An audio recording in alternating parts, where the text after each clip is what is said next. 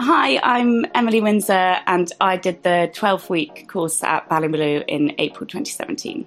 After the course, I went straight to a tiny island called Sark, which is in the Channel Islands, to work as a private chef in a house um, for a month, which had a little vegetable garden. So I got all of my veg and herbs and salad from that. And that was great. Quite scary as a first job, but amazing. And then I came back to London and I now work in the client dining kitchen at a law firm in the city.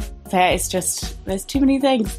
Um, I just loved being in the middle of nowhere, basically, in the countryside by the sea and being on a farm and being able to do herb and salad duty in the morning and go out and pick your own herbs and rocket and Mizuna and then bring it back to the kitchen and use it during the day. And it was just, it's really special. Definitely do do everything, everything that's on offer at the school and also kind of around around the area. We did a fishing trip um, in Ballycotton, which was the coolest thing ever. We caught one mackerel, but it was it was great.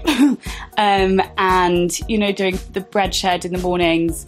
I know it's very early morning, but it was, you know, now back in London, I can't do that. And I just think, God, I wish I'd done it way more and woken up at five in the morning because it's so worth it.